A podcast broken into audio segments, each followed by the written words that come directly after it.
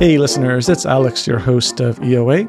After more than a decade of venture building, bootstrapping, scaling, and now investing in Southeast Asia, I sit down with founders, investors, and entrepreneurs who can share their hard earned lessons and stories for the benefit of the Asia ecosystem and beyond. Today, we sit down with Elena Chow, founder of Connect One, who is a highly regarded recruiter here in Southeast Asia for tech startups who are looking to grow and need talent. However, Connect One has grown to be more than just a recruiting shop and does consulting, coaching, and insights for the talent market across Asia from China to Singapore and beyond. In this episode, we hear a bit of Elena's background and how Connect One was born, from being a full time mom to diving headfirst into entrepreneurship. Later on, we discover the nature of the talent labor market and the current challenges anyone hiring is facing right now talent scarcity. We also touch upon when to hire or when to do the work yourself, hiring generalists versus specialists, raising capital for the talent market, and lastly, Elena finishes with some solid advice that all founders will benefit from with her 3M's framework. If you're currently looking to hire and want to learn more about the challenges of the talent labor market here in Southeast Asia, dive in and listen. Elena, welcome to the show. How are you doing? Hi, I'm fine. Thank you. Happy Friday. I'm looking forward to the weekend. In fact, it's yes. going to be a long weekend because it's National Day in Singapore. And oh, it's National Day.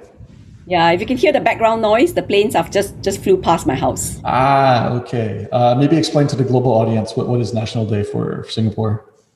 Ah, well, it's like I don't know Independence Day, maybe like the Fourth of July um, for Singapore. But this okay. year we are celebrating the 56th year, so Singapore is extremely young uh, and interesting because we're still in the middle of a sort of a partial lockdown mm. uh, where only two can gather right at the same time. So there's going to be some, yeah, changes, and we won't have that big fanfare that we used to have um, for the past few years. Yeah, uh, still yeah. a public holiday. We can, and I think it's still an opportunity for families to together, even if it's a small group. Yeah. Okay. So let me let me give a brief introduction before we continue. So we have uh, Elena Chow, founder and CEO of Connect One. You started Connect One in 2012, 2010 around that time? Yes, officially 2012. Yeah. Uh, what, what, exactly is Connect One? Um, so, our mission is actually to help early stage technology startups build successful teams. Um, and what that means, it, it, translates into you know three different things. Um, we help them find the right talent, and so that can be summed up as recruitment. Uh, we also help them develop great teams. So after you have found the right talent, there's a whole lot of stuff that needs to be done in what the traditional world will call human resource and what the new world will call people ops. You know, but we come in to help build that organization architecture. Mm. Um, and the third part, true to our name, uh, which we never thought about, is because we're so entrenched in the whole startup ecosystem um, that we actually help make the right connections for startups to scale. So, I mean, we all joke that startups it takes a village to grow a startup. Yeah. And um, so I think the, the connections that we can help them make, whether it may be investors, it could be um, advisors, mentors, or just coaches, um, will help you know the founder go a, a longer way. Yeah, that's a, a very nice summary because um, in my mind, I, have I've known you for many years now, probably right, uh, and I've only known you as the recruit recruiting person, but. Uh, if you look at your whole business holistically, uh, you, it seems you've developed it much more, right? And I think you're, you're hitting on some very important aspects and pain points, especially as this uh, region matures in Southeast Asia for the tech startups. As more valuations gets bigger, more unicorns coming in, more money, more noise as well, right? Of course. Um, I think the, the, the talent development piece is something I've always thought about as a founder internally. It's always something you need to focus on, and I guess. Um, you as an organization, you have a lot of learnings that you could also apply. And how how how uh, how recently did you start the talent development part? Yeah, interesting. Actually, it's 2017. So when we first started, you're right, Alex. We probably met in like 2015 or something. Yeah. When we were still doing recruitment, um, and and because at that time most startups just needed warm bodies, like just find us someone to like fill the seats and that's it, right? It was yeah. just too young. Um, but you know, as we grew with the ecosystem, we realized that with the maturity, as you rightly pointed out, there were deeper needs. And so in 2017, we actually started the consult what we call the consulting business, the talent development business, or the HR. I mean, there are so many words to describe it, but anyway, you know. Uh, and I, I mean, obviously, I didn't have the skills, so I actually brought in Joanna, a, a new team member, who joined us uh, with you know kind of 20 over years of consulting and HR operation experience. Yeah, so with her, we were able to then you know sort of widen uh, the services, which I felt was more um, you know meaningful. Talent development doesn't begin and end with recruitment, as we know. Correct. I mean, there, there's a lot to unpack there, and I think going to get into it later. Um, and then for the last piece, you said uh, connecting, right? Uh, is how are you thinking about that now from a business perspective, uh, especially, you know, I guess there's competition too, right? Like LinkedIn is probably the best example of this.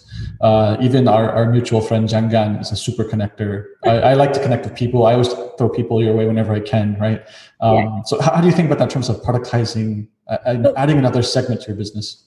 Yeah, you're right. So that part is not something that it's not a monetization uh, vertical. If you look at it, you know, mm. it's not something that we consciously go out, pitch, and monetize on. Um, it is probably an additional service. Uh, also, you know, like building trust uh, and yeah. building relationship. You know, more than anything yeah. else. But if we do, the only part that we actually would monetize on, if we actually help a startup um, connect to an investor and capital is raised. Ah, okay. Uh, have you successfully done that yet? And that has um, not really. So because, like I said, you know, we have we don't really pitch that part of the business. Mm. Yeah, but if we do, we do have some kind of arrangement.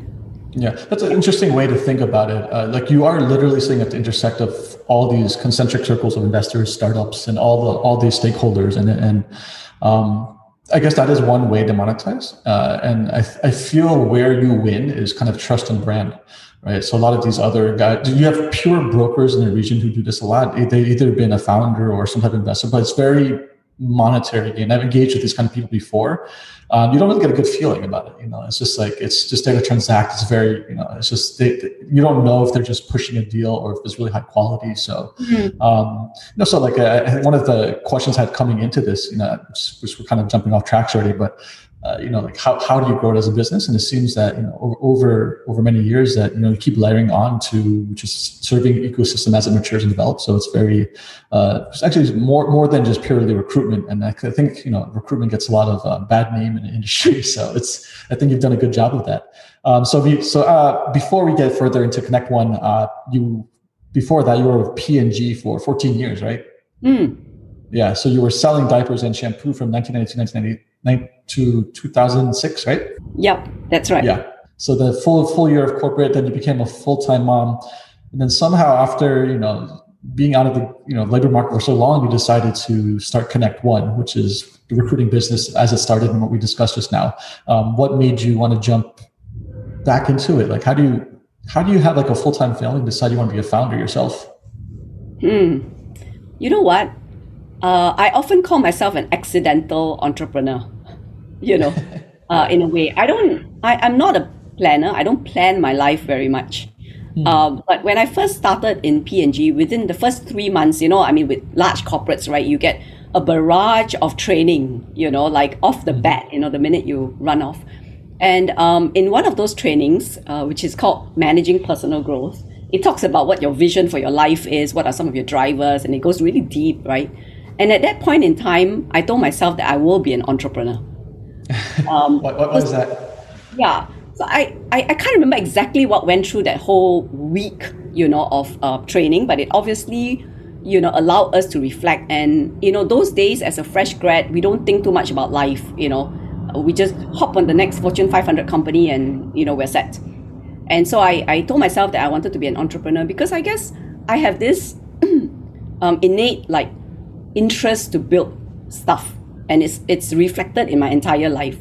Um, so when I told my parents this, they basically almost threw me out of the house uh, because um, they had sacrificed a lot to send yeah. me to Singapore because uh, I'm Malaysian. Uh, you know, I grew up in Malaysia and I came to oh, Singapore. You're Malaysian. Oh, wow. I yeah, know I, okay. I know not many people know that.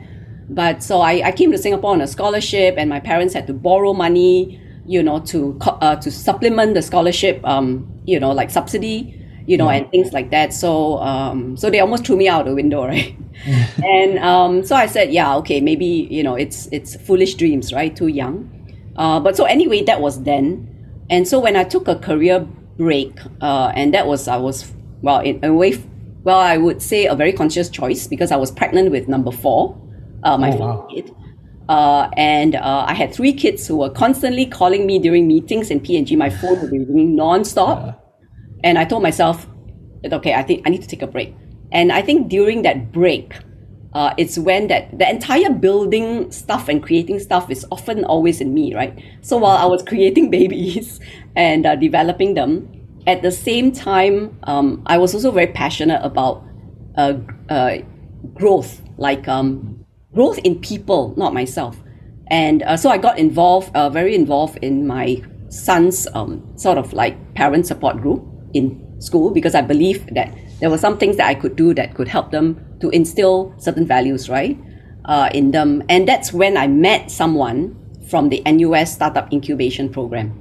Um, he's, he's not an old friend of any sort. We met as a fellow parent. He had just joined NUS, uh, and NUS had a startup incubation program going, and they were developing it. In the past, it was only NOC, the, N- uh, the NUS Overseas College, which was actually the foundation for many of our top entrepreneurs today, including the Cara- including Carousell, PetSnap, and all the gu- guys. Um, yeah, so that's kind of how I got into the whole startup uh, incubation. I mean, the whole startup ecosystem, because I was completely bowled over by the courage and dreams of these young uh, students. Right? I mean, I could Yeah. never imagine myself ten years ago being that where they Yeah. were, uh, because it was just not available.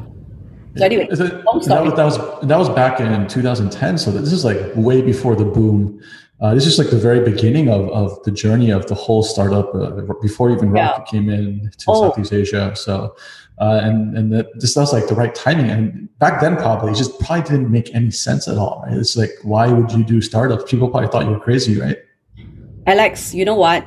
You, I, I did you, did I knew you? Did I know you from then? Because ex- that word is exactly what people called people coined me. So crazy was the word. Um, and so I got a lot of this kind of like you know negative, uh, you know, like uh, comments all around. But for me, I don't know. Maybe I rely on my gut a lot. But I felt that this was the future for Singapore. You know, Singapore for years had relied on corporate investment, like, and we, um, product of the Singapore education system, had only one path. You know, which was join a Fortune 500 company and make your life. Correct. And I saw that these guys were going to be the next generation. Um, and so I invested in them, right, in a way, because I didn't have money. I obviously wasn't tech. Uh, but I was passionate about building teams, having spent so many years in corporate. Yeah. And so I invested, so called, right, in them. And for 18 months, there was nothing. Yeah. Yeah, living on potatoes, maybe less. I, I can't even imagine if, if you had a little bit of money back then. Imagine if you were an angel investor. I think you'd be sitting in a nice uh, uh, nest by, by now, probably, right? Well, you know what? Talking about angel investors, um, as I was reflecting, uh, it wasn't an, a true angel investor, but one of my friends uh, and former colleague, and I still call him an angel, right? In during my my period there, then was because he was working for a large Korean uh, conglomerate, and he needed some help with recruitment. Uh, and uh, it wasn't my my focus, but well, I had some connections, right? And I helped him, and that amount that I earned from that recruitment was my angel, my, was my seed ah, nice. because it it helped me, it tied me right for eighteen months. Oh, good. So, so it ended up working out. You know, you got your first amount of money to to start your own business and be an entrepreneur yourself. without having to give away any equity. Equity. Perfect. I mean, that's the way that everyone should be doing it, right? um, there also has to be an overlap from your transition from being a full time mom, raising children, to what you do now, right? Is, is there any skills as a parent, a mother, that really directly connects to what you do today? It has to be, right? Never thought, never thought about it. Um, but you know what? Maybe unrelated. But the fact that I have um, four kids uh, and a stable family and a supportive husband is probably the anchor that I needed, you know, to go into entrepreneurship. Because if I had become an entrepreneur when I was raising the kids, uh, or even before that, I don't think I could f- have been able to focus and have the mind space, right, um, to do to do what I'm doing because it's a lot of effort. Yeah. Like I mean, uh, it's probably too much to go into what are some of the skill sets or experience being a mother that can help me in my business now. But I'll Yeah. think of it as it's the anchor that I needed, right? The stability um, that I needed, you know, to do what I'm doing now.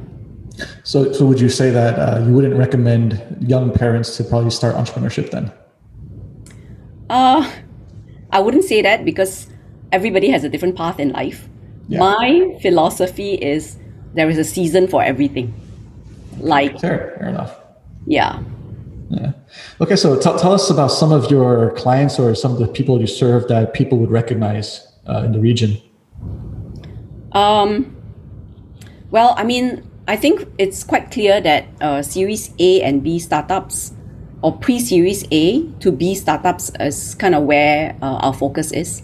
Okay. Um, so when I first started, our first uh, client was a taxi app uh, company, and so Alex, you'd be very interested because I don't know whether you know this story, but I guess during that time, taxi apps were the biggest thing, right? So Correct, yeah. um, it was your Easy Taxi versus uh, versus Uber versus Grab. My Taxi and Grab Taxi and all the rest. So that was our first um, client. Uh, unfortunately, they they made some wrong moves, and so they had to shut. So they're called Hailo, if you remember it. Hailo, of course. Yeah, that, that Yeah. was they were they had a lot of funding in other parts of the world, and they tried to I enter know. Singapore. Yeah, and then um, the execution in North America didn't go according to plan. Yeah. Um, so they burned through a lot of their Series B funding, which was huge. And so it was uh, a company that you know we, we started working with. It was a very our very first startup. Nice. You know, but while it exited and died, I think the relationships that I built uh, with the candidates that we were trying to hire for them and the final candidate uh, was actually some of the fundamentals that you know the, the relationships that have uh, lasted till now. Yeah. Um, and then thereafter, uh, probably our biggest client at that time um, uh, was Honest Bee. And Ah, I think that's also kind of when I met you, Alex.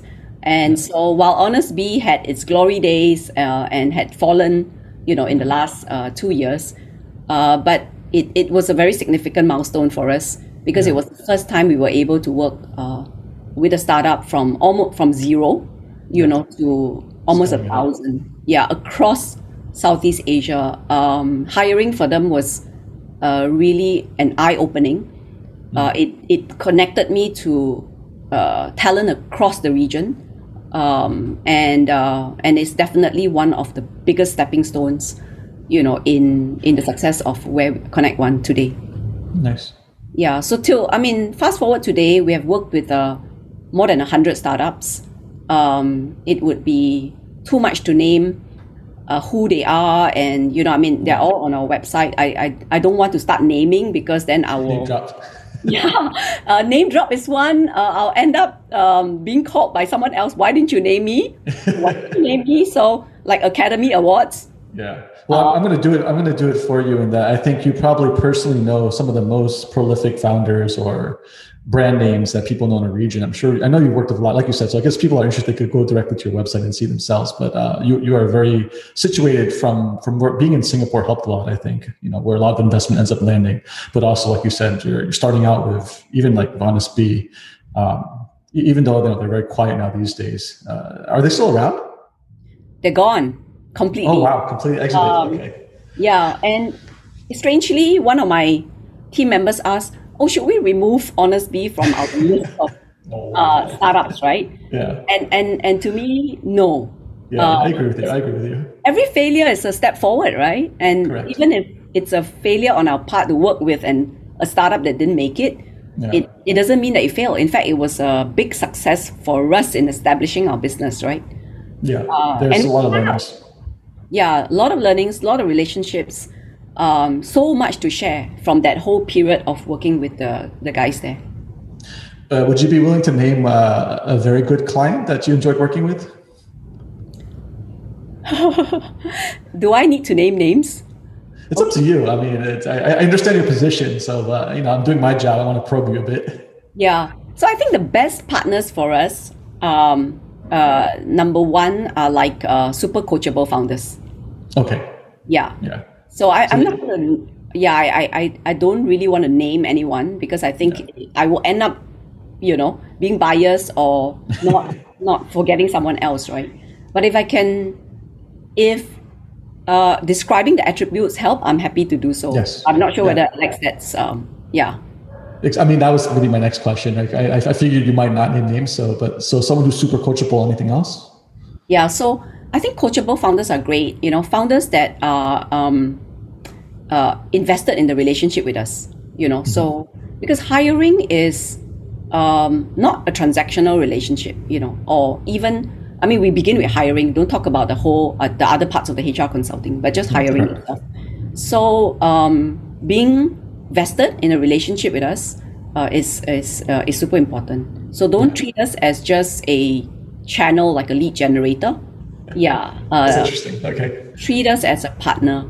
So I tell them sometimes I don't care how many headhunters or recruiters you work with, but everyone that you work with, um, you need to invest time um, to partner with them, or else you know it the the fruits will not be there. So, so I'm guessing a, a bad type of client and people you don't want to work with are the people who are treating it very transactionally and people who are using you as a channel, which I mean, I, I don't, you know, from a logical perspective, I don't think that's wrong, but I think it's how you execute it. So I'm guessing what they're, it's just, they, they're probably very rude about it or they're expecting certain performance. They, they push you a certain way. They don't understand the nuance of it. Is that how it is? It's not about pushing, you know, because pushing is is okay, right? Because we need to be aggressive and you know we need to get fast, right? So Correct. that we don't have time to waste uh, with startups. Uh, but it's about the and so how I would describe the partnership is really like the the calibration. Like for example, if it's on recruitment, you know, we uh, it's an iteration, it's an iterative process. You Yeah. know, we have we start at the at the beginning with you know maybe different buckets and the buckets get narrower and narrower and narrower so that whole iterative process is almost like think of it as a sprint right you need to have stand-ups you need to have discussions Yeah. you need to have uh, and if you we don't have that you, you know you, you you won't achieve the success um, your features won't be the best features for your users you know things like that so it's it's that process and if Yeah. that is missing because you don't have the time or you're dealing with too many partners or uh, you don't know what you're looking for, you know, that is a recipe for failure. So I think to concisely put it, you're looking for someone who's willing to invest into a quality relationship where it becomes mutually beneficial and a win-win, right? So It has to be because it's a consulting relationship, right? It's not a transactional relationship. Um, so, and we practice strategic quitting if we need to. Uh, what I call strategic quitting. Oh, okay. So if the client doesn't work out, yeah, I mean, then you know we have to make a call. Yeah. how does that work? You gotta, you can't just say that and not explain the process a little bit.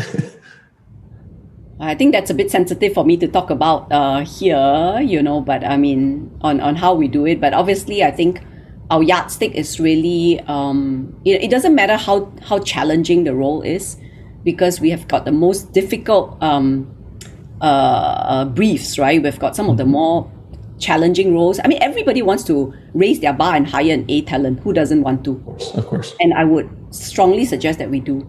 And so it's not about the difficulty of finding the talent or how high the bar is. Uh, it's about whether you are, you know, willing to uh, work with us and accept some of the advice that we give, right? And be realistic and coachable about, you know, um, what next. Yeah. I mean, it's a give and take situation, just like any relationship, and it has to work from both sides, two way street. Um, so let's let's move on to the talent market in Southeast Asia. So I think you've had a long history, and, and you've seen the highs and the lows. Um, do, do you serve beyond Southeast Asia, or just mostly Southeast Asia? So Southeast Asia and Hong Kong would be our core markets. Um, in the midst of the pandemic last year, you know, we picked up a project uh, in China. Um, it's not our core market, but it was. Uh, I mean, we were pretty successful delivering that project. Uh, And um, yeah, but it's it's not something that we will probably say. Yeah, we are. You know, we have a strength in. So Southeast Asia and Hong Kong is probably where our strength is. Would you be keen to keep moving into the Chinese market as well, or is just Um, it's a completely different market. So where our strength is in the China market would be foreigners who are in China. okay? So they could be foreign Chinese So uh, the the China the Chinese diaspora that have come back to China, or they could be pure foreigners. Uh, although the Chinese diaspora is probably the, the, the the bucket that we have the strongest connections with. Yeah, and I think that kind of makes more sense. Uh, from my understanding of how the, the tech scene is evolving in China, is that there's a stronger preference to just being more local, I guess, talent wise. And I think it is harder as a foreigner to probably fit in, right? Yep. I mean, if you've stayed in China for a while, um, probably and you know you're doing what the Chinese are doing because it's a very inclusive market, right? Yeah. With their own tools, their own social, um, mm-hmm. their own social media channels and everything else. It's quite difficult for a person that's using Instagram to now go use Xiaohongshu, you know, mm. and understand yeah. how it works. Yeah. True. That makes sense. Uh, so why don't you tell us about the nature of the talent market for Southeast Asia? How, how would you describe it? Mm. Um, yeah, so I'll, I'll describe it in a few ways. Uh, maybe let's talk about um, what are some of the challenges that you know we're facing right now, right? So we did, um, you know, we did a dipstick uh, report, uh, kind of analysis uh, recently. We started during the pandemic, and we've run it like you know three times now till the first half of this, so first quarter of this year, uh, and we found that actually the biggest uh, delta you know, between when the pandemic started and now are three buckets of uh, jobs. Okay. Okay. Uh, and the three buckets are number one, I think we all know it, you know, sort of product slash tech, right? That's the yeah. biggest delta. Of course. Um, and the second biggest delta is actually sales and marketing. Yeah, interesting. The third biggest delta is actually finance. So why so? We're trying to put the whole story together. So product and tech is very clear. Um, the yeah, whole that, world that, went, yeah, the whole world went digital, right? You know, yeah. um, not not just startups or tech companies, the banks and the insurance companies and everyone else went digital. So everyone was fighting for uh, tech talent uh, and and product. And uh, interestingly, is the sales, right? Because companies are now trying to get ahead of each other uh, in mm-hmm. pitching their software to customers, and so there is a sudden need for salespeople who are hunters and uh, can connect, understand software sales. You yeah. know, and which is what tech startups are doing, right? I mean, basically. So suddenly you see a dearth of that as well, and finance probably because of what happened during the pandemic. Um, there was a lot more scrutiny uh, on your fundamentals, on your finance fundamentals, mm-hmm. on cash, on controls, mm-hmm. right? Mm-hmm. Uh, on treasury, and so that's where finance people are suddenly in demand, you know, to ensure that that's sustainable growth of the startup. Yeah. So we saw that as a, um, so we already felt it, you know, because of the kind of uh, roles that we were doing uh, and challenges that our clients were facing. But I think doing that analysis really helped to, you know, concretize uh, yeah. or put some data behind the, the gut that uh, that we were feeling. You know, I, I think you know that's really great because I, I, don't come across this data too often. Like, you guys should maybe find a way to make an index. oh, it is. Um, we the the report is available publicly. Yeah. Um, and we share it with. I mean, obviously, it's not something that we're selling or whatever, right? So yeah. we basically use it um, uh, on for thought leadership, uh, mm. to advise our clients and also to put some realism, you know. Yeah in the expectation of the ecosystem. I use it a lot when I teach uh, at uh, incubators and accelerators. Yeah.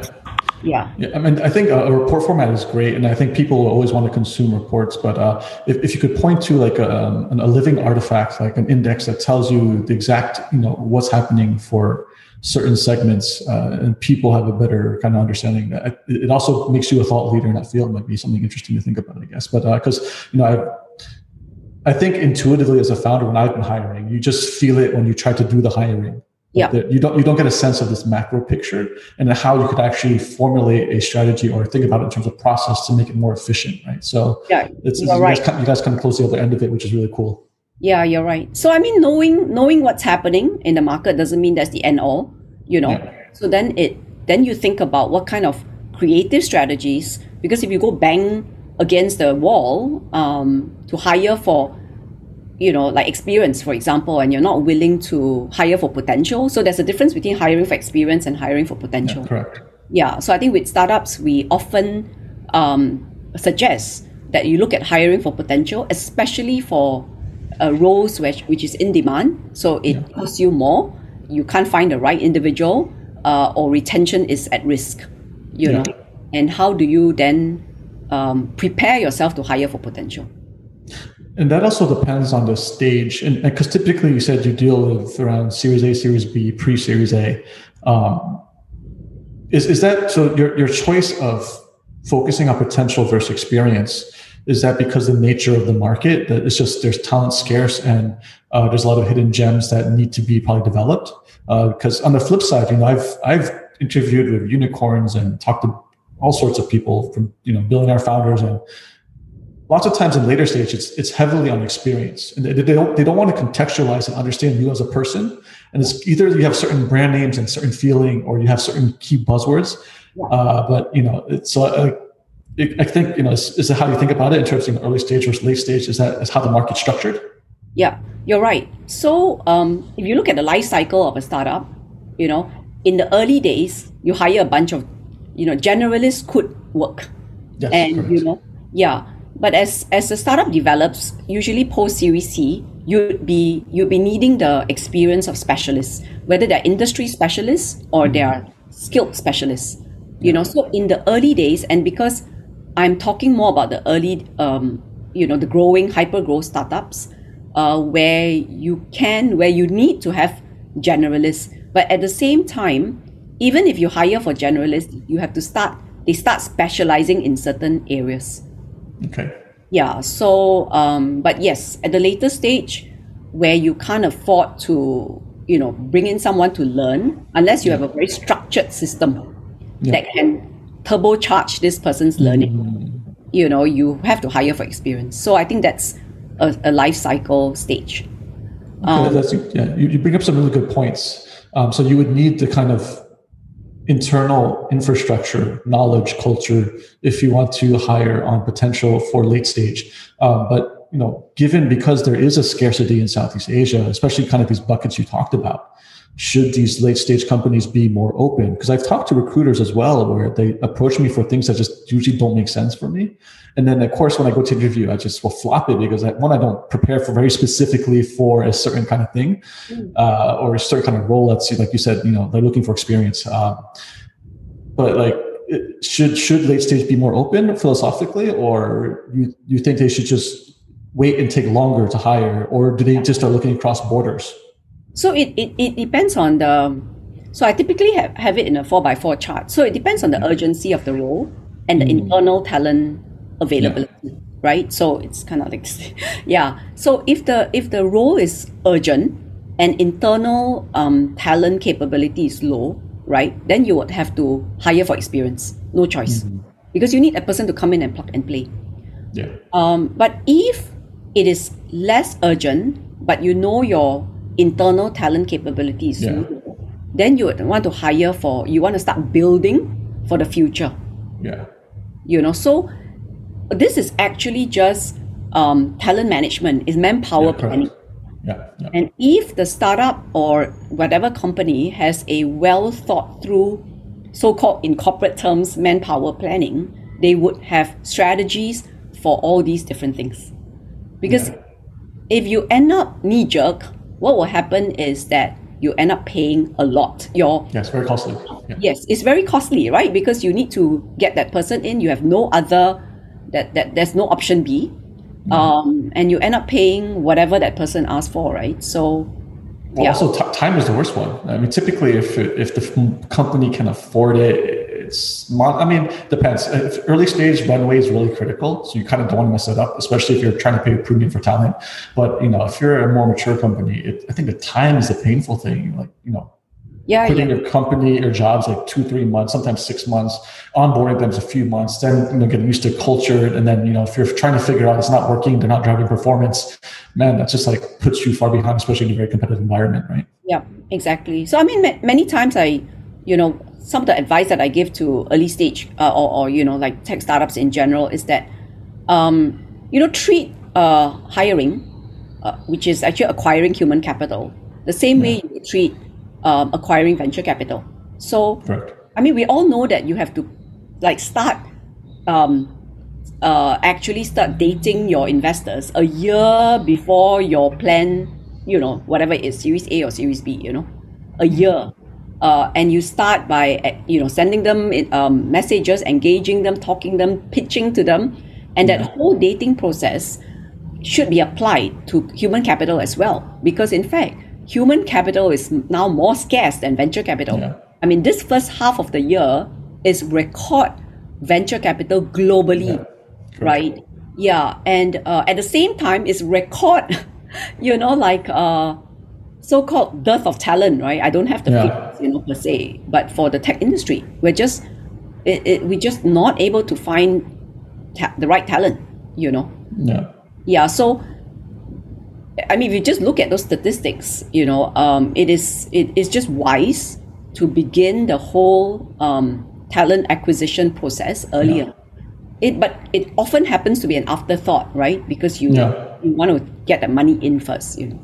You know, I, I love what you're saying because uh, as a founder who's been doing this for like more than 10 years now at this point, you've basically described everything that I like all the knowledge I've acquired about recruiting and talent development and HR practices from a different angle, right? And I think that kind of what, what makes you as a more powerful recruiter because you are actually a founder who understands the same kind of concepts. And, you're totally right. Like so, like people just don't think about like one, the way I kind of think about it. And I think Rocket really did a, early early Rocket Internet did a really good job of training me on this. Was that um, like a founder, like especially early stage growth, they spend 30, 40% of the time on recruiting. Like, and you always build a pipeline, even if you don't need it, because Yes. you don't know when that kind of like inflection point happens. And maintaining relationships is really, really important. And um, what's tied to that fundamentally is under having a strong clarity and understanding of internal factors and external factors, right? And and the the internal factors are things like you know you have to know what like problem you're solving. You Yeah. need to have know what's mission critical and what kind of metrics are around that. And you to- and you know tied to that then is once you know what you're doing is like you have to understand the culture and the principles and what are the boundaries you have, right? And Yeah. then you have to do the job yourself at early stage. If you don't do the job, you can't really hire for it either, right? A lot of Yeah. times people kind of mess up the internal factors and the, the external factors. Then you know knowing the macro environment, knowing the labor market, knowing the market rate. What's what are the candidate desires? Yeah. Um, what are the competing offers? You know what are what, what motivates them internally, right? And so like I think where people fail is like you know it's these really concentric circles that are moving and dynamic and Yeah. lots of times both sides don't even know sometimes and that's why you don't work out right.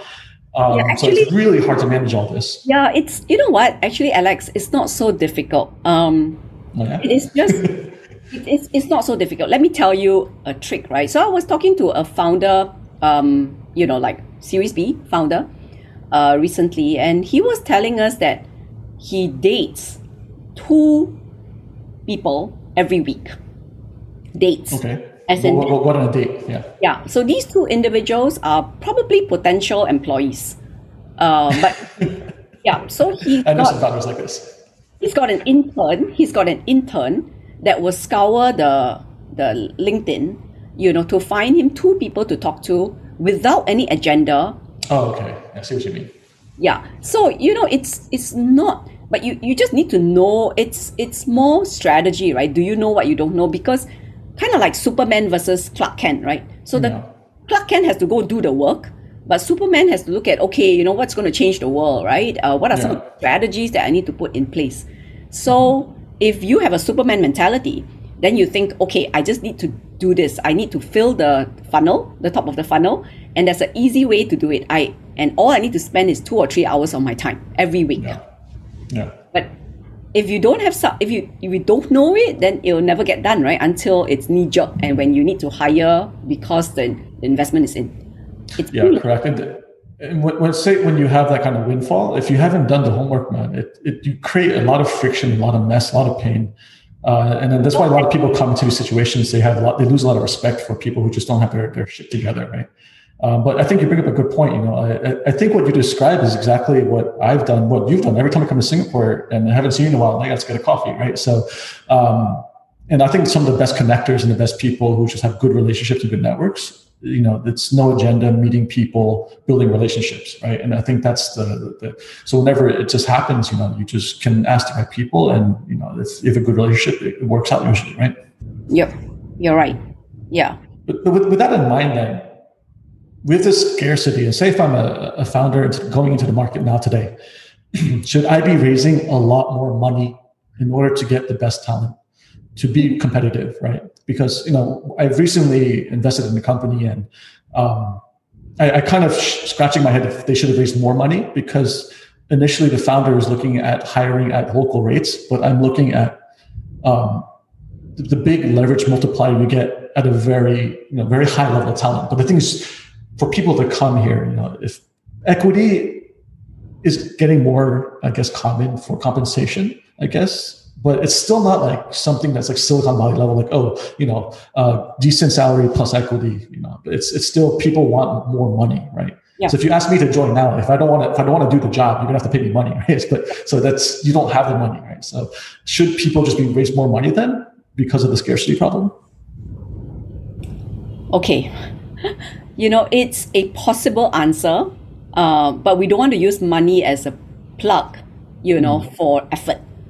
So I do, I, I do feel that um, there are certain hacks, there are certain strategies that can attract the right talent, the, the right A talent that you have to put in place.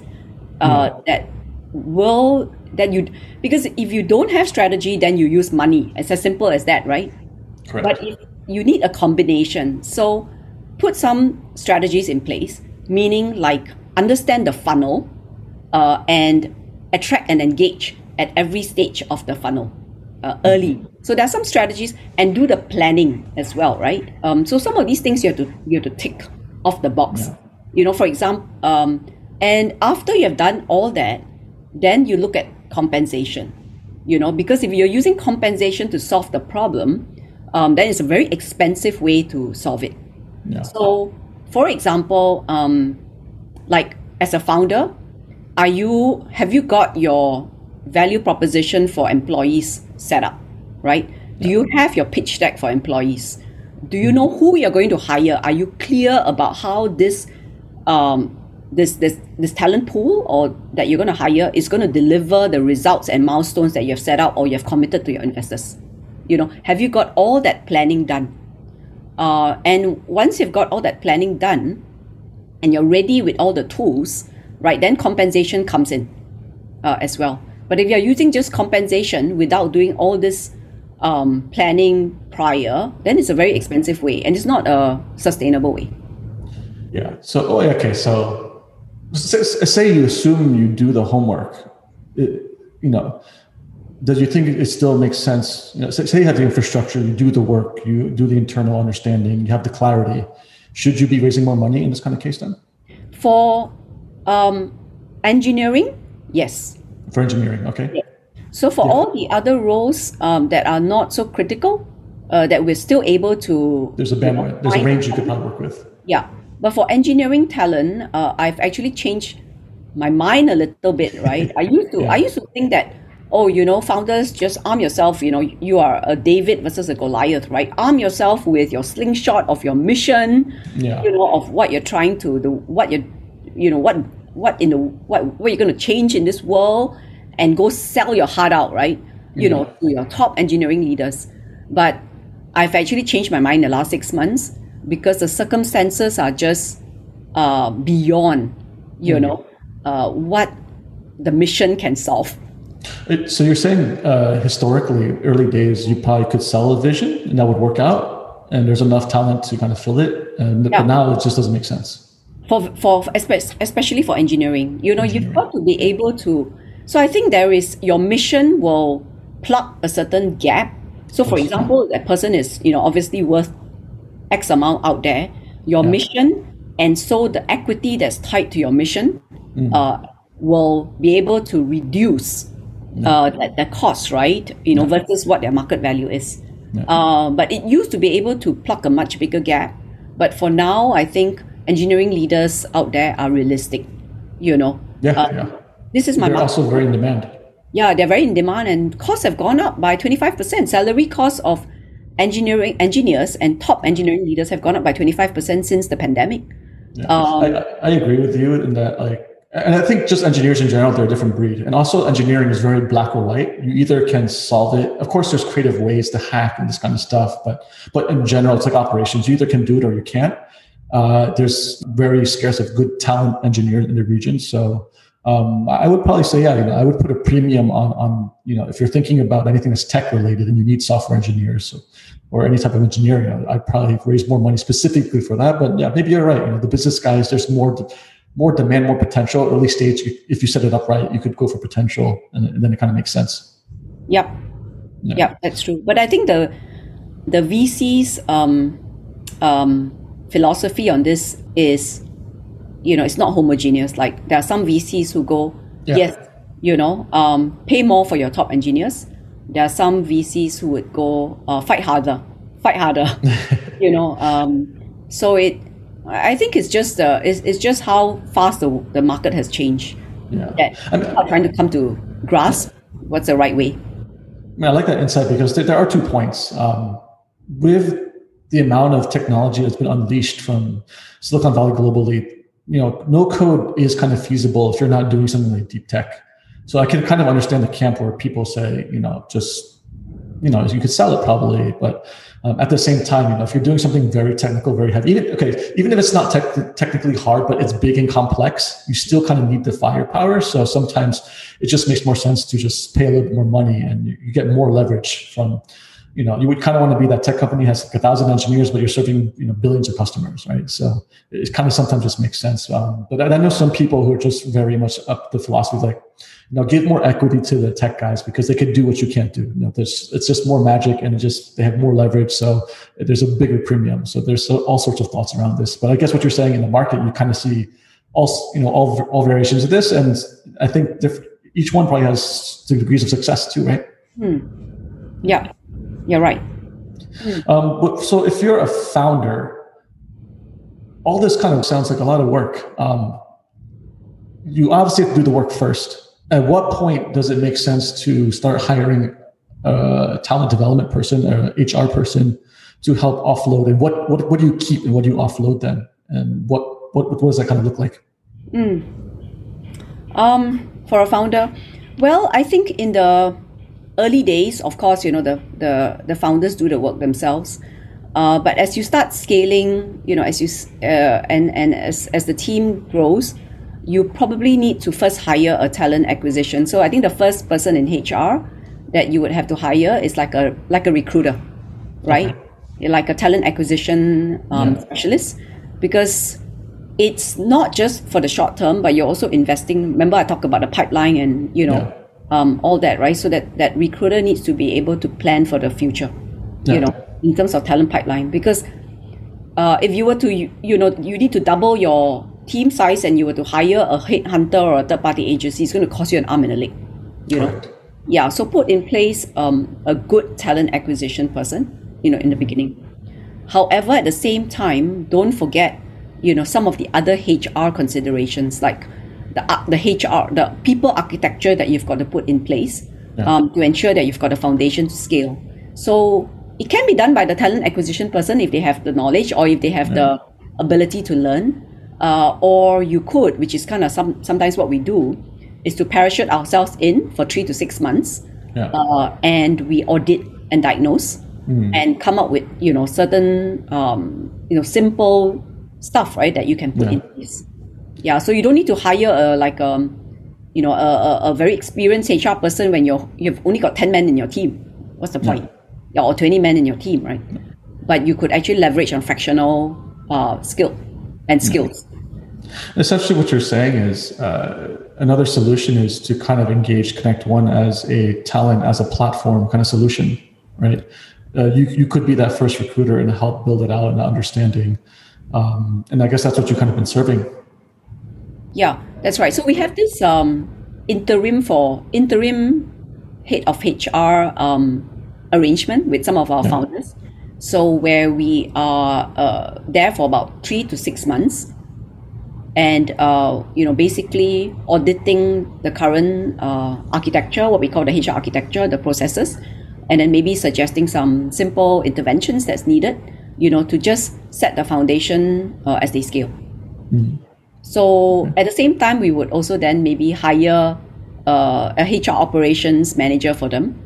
Um, hopefully during the same time, so we can train them, and then they take what we have put in place uh, and you know bring it to the next level. You know, as the company scales. Okay, so I guess for, for my, my last question then, before we plug anything, is uh, I kind of want to give you a business case um, and see what see how you would think about it, how you would consult it, right? So when I was launching Zalora Taiwan, uh, the founders you know, we were working like three four a.m. every day. It was crazy, like, uh, and the founders were always fighting. Uh, so they had this fight about HR, right? The question was, should the small core team work really hard to launch first, and like you know we just do the work ourselves, just work extra harder, or should they have spent a short amount of time focusing on intensely recruiting to scale it out? Um, how, how would you kind of think about that as a business case? Sorry, no, I, I don't get it. What do you mean? Like, um, so the small core team does everything? Is that what you're saying? Versus yeah, because expanding we, we need, team. Yeah, we need to launch the business and uh, we need to scale it up eventually, right? And well, very soon. So, yeah. sh- should you spend most of your time recruiting, or just should you spend most of your time building? Mm. So I guess it depends on you know I guess it depends on um, what are the skills needed, right? You know, to launch.